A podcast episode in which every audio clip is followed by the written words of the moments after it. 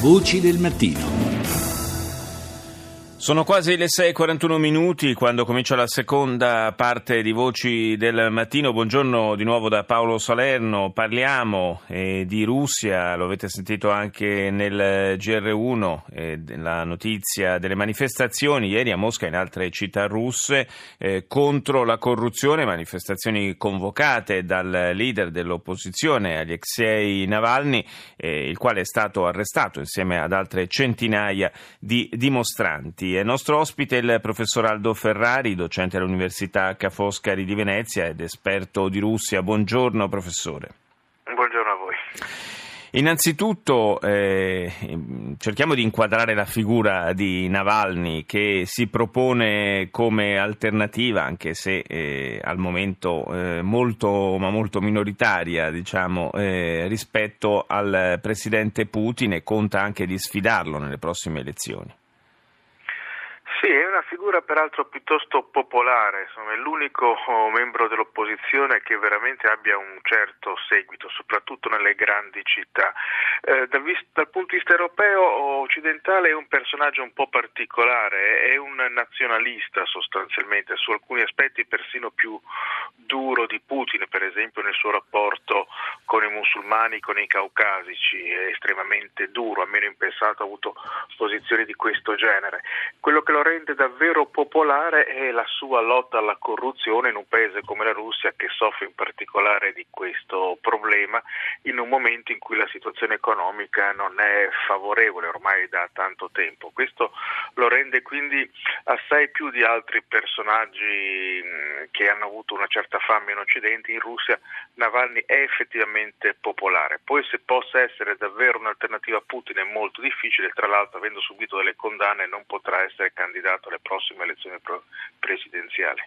E infatti anche questa, eh, queste manifestazioni convocate eh, senza che fosse stata data l'autorizzazione e in molte delle, paesi, delle, città in cui erano state convocate le manifestazioni infatti sono state bloccate sul nascere, era, era chiaro che questa iniziativa avrebbe portato a un nuovo arresto e probabilmente eh, Navalny lo ha fatto consapevolmente, mh, soprattutto con l'intenzione di ottenere un po' di attenzione un po' di pubblicità, diciamo così.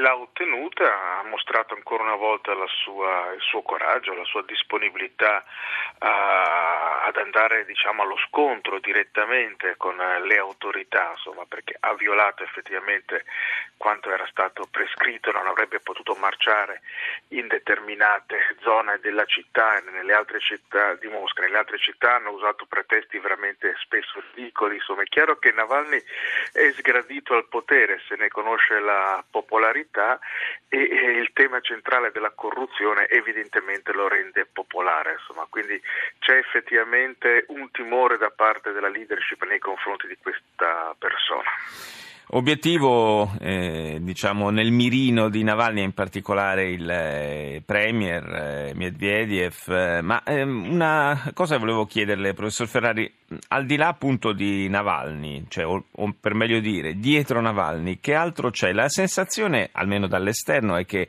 eh, dal punto di vista della vita politica ci sia poco in Russia. Un tempo emergevano più figure, anche più partiti, ormai sembra tutto abbastanza appiattito sulle posizioni del governo e di Putin.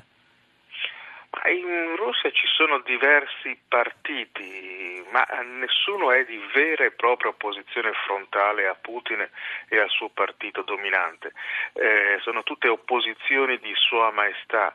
Nel, il problema qual è visto dal nostro punto di vista? Che la maggior parte dei russi è sostanzialmente soddisfatta di come le cose vadano nel paese a livello diciamo, politico generale, eh, non ultima la politica estera. Il problema è che la situazione economica sta peggiorando negli ultimi anni e, e questo naturalmente erode le posizioni di successo della leadership, ma non c'è nessuno che abbia una piattaforma veramente di cambiamento radicale eh, che sia accettata da parte della società, alla quale ricorda l'epoca sovietica, ricorda soprattutto i primi disastrosi anni post-sovietici, gli anni 90, rispetto ai quali Putin è riuscito a riportare ordine, prestigio e un sostanziale benessere nel paese. Quindi la base di consenso è fortissima.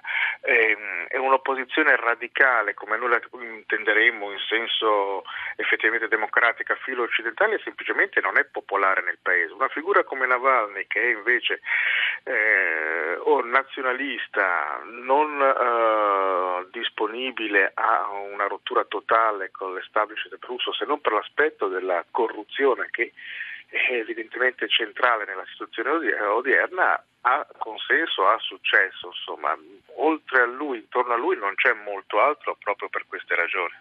Grazie, grazie al professor Aldo Ferrari per essere grazie stato con noi stamani, buona giornata.